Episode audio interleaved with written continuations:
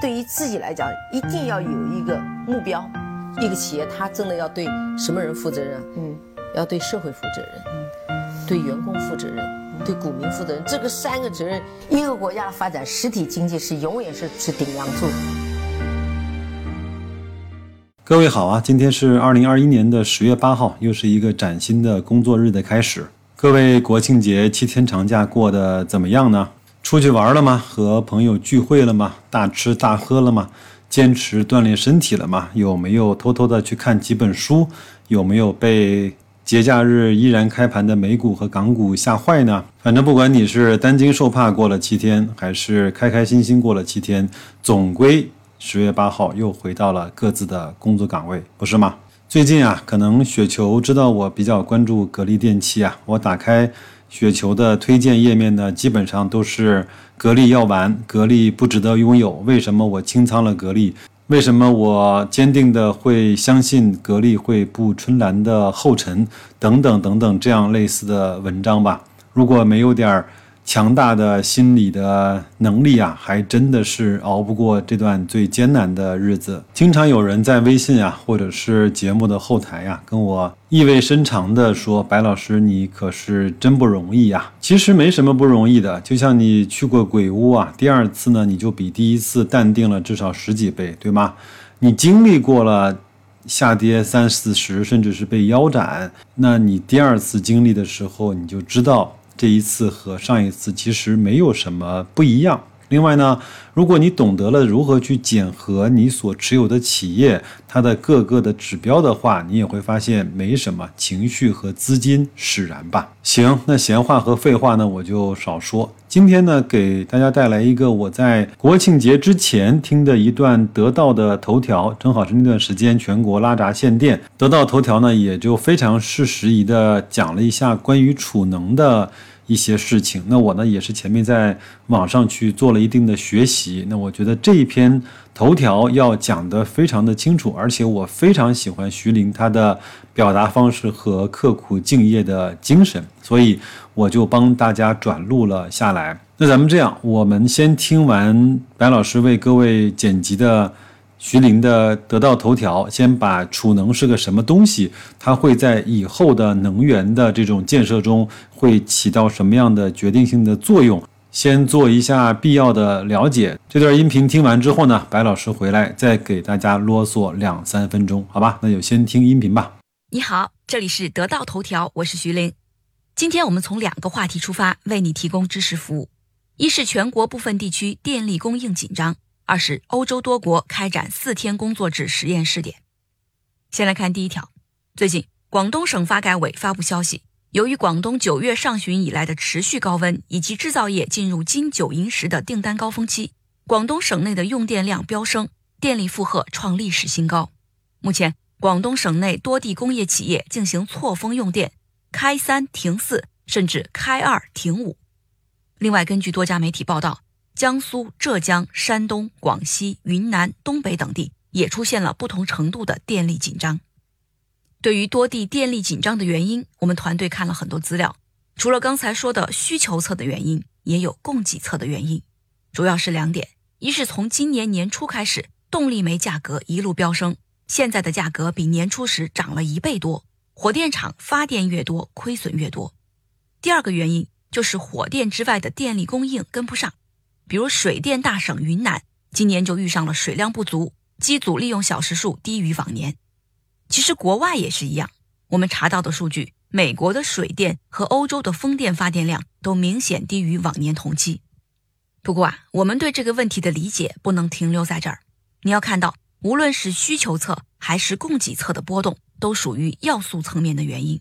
如果我们跳出要素层面，站在系统的维度来思考问题，你会发现。全球电力供应紧张的背后，其实凸显了电力系统一个至今没有解决的短板，就是储能技术。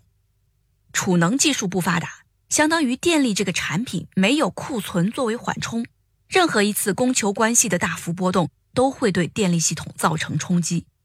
尤其是随着全球的能源结构从传统能源转向新能源，这个短板呢会越来越突出。储能技术有多重要呢？往大了说，只要储能问题解决了，人类的用电问题也就一劳永逸地解决了。卓克老师啊，曾经算过一笔账，按照目前全球的用电量，只要四万平方公里的太阳能面板就足够供应全球的用电了。四万平方公里听起来挺吓人的，其实只有新疆维吾尔自治区面积的四十分之一，整个地球肯定不缺这点地方。之所以人类用电还不能够全靠太阳能，主要就是储能技术跟不上。具体到我们国家，能不能在二零六零年实现碳中和，关键也在储能技术。在新能源和碳中和的大背景下，储能技术是你必须重点关注的一个领域。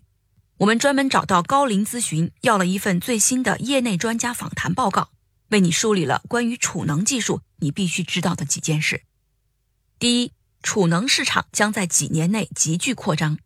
今年七月份，国家发改委下发了一个。关于加快推动新型储能发展的指导意见，明确提出，到二零二五年，新型储能装机规模要达到三千万千瓦以上，这是目前装机规模的将近十倍，四年增长九倍，这个想象空间太大了。如果你是投资者，建议你把储能板块纳入重点关注领域。第二，未来的储能技术以电化学储能为主，储能技术主要有四个方向。抽水蓄能、压缩空气储能、飞轮储能和电化学储能。抽水蓄能就是把水抽到高处，需要时再用水力发电。这种储能方式容量大，循环次数也很高，但是对地形有极高的要求，应用场景受限。压缩空气储能和飞轮储能能量和功率都比较小，目前还处于课题研究阶段，没有进入商业应用。而电化学储能。也就是以锂电池为代表的各种电池技术，它的应用场景最广泛，被认为是未来储能技术的主流，会占到全部储能的百分之九十以上。第三，储能领域分成两大块儿，一是像宁德时代这样的电池生产商，二是电池系统的集成商，也就是把电池包、安保消防系统、变流器系统、能量管理系统等等集成起来。这个领域目前有华为、阳光电源等。虽然已经有了行业巨头，但并不是说其他人就没有机会了。储能和其他的能源技术有一个很大的不同，像光伏、风能这些行业都是先有技术标准和规范，进入的玩家必须遵守。而针对储能行业的国家标准，目前还不成体系，大多处于征求意见阶段。换句话说，这个领域的所有玩家都有参与制定规则的机会。第四。未来可能会出现共享储能模式。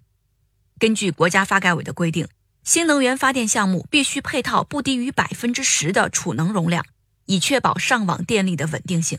但是如果每个新能源场站都要自建百分之十的储能装机容量，也比较麻烦。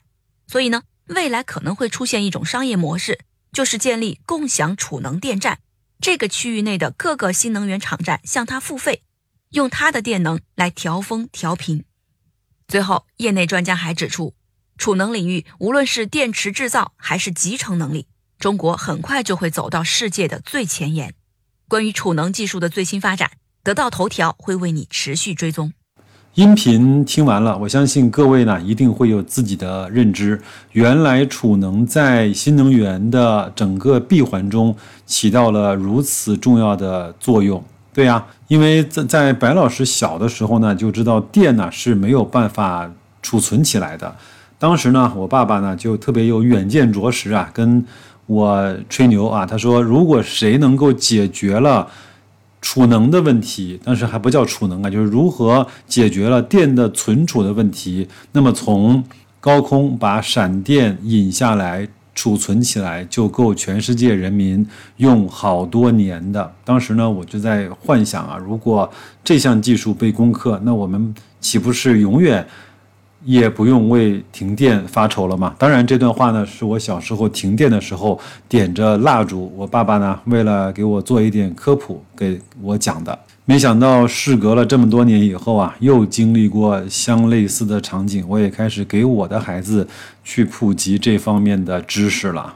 那咱们呢，再说回格力啊，很多人说董明珠开始造车了，一定是要玩完的。我在节目中说过多少次了，董明珠看中的其实不是银龙的造车，当然它造车也造的还不错啊。那整个在全国的，特别是公交车和专用车这个领域，还是占有它的一席之地的，而且增速还是比较快的。他看中的是什么呢？看中的就是银龙的碳酸锂电池，充电快、安全、放电次数长，能够耐高温、耐严寒这样的储能的特性。如果成本一旦得到相应的控制，那么在很多地方它将会大显身手。在高原地区、严寒地区，太阳能发电厂、风力发电站、潮汐发电站等等等等这样的。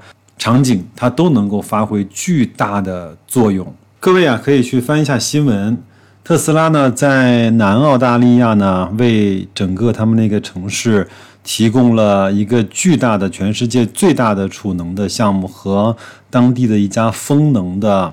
电力公司啊进行合作，在他们最高峰的时候，制电成本啊有了储能的项目之后呢，能够把整个电费的成本降低百分之九十。当然，前面呢也发生了一些事故啊，它那个有一个储能的箱子呢着火了，也是蛮痛心的啊。这个呢是在二零一七年、一八年呢就有的新闻。我相信，在现在储能的成本以及技术会更加的低廉以及更加的完善。其实我们中国是非常非常适合这方面的布置的，在我们的青海啊、新疆啊、甘肃啊这些啊阳光充沛的地方、风力好的地方，其实配合储能的话，再接入到我们的西电东输这样的大的系统工程中啊，那可以使我们整个。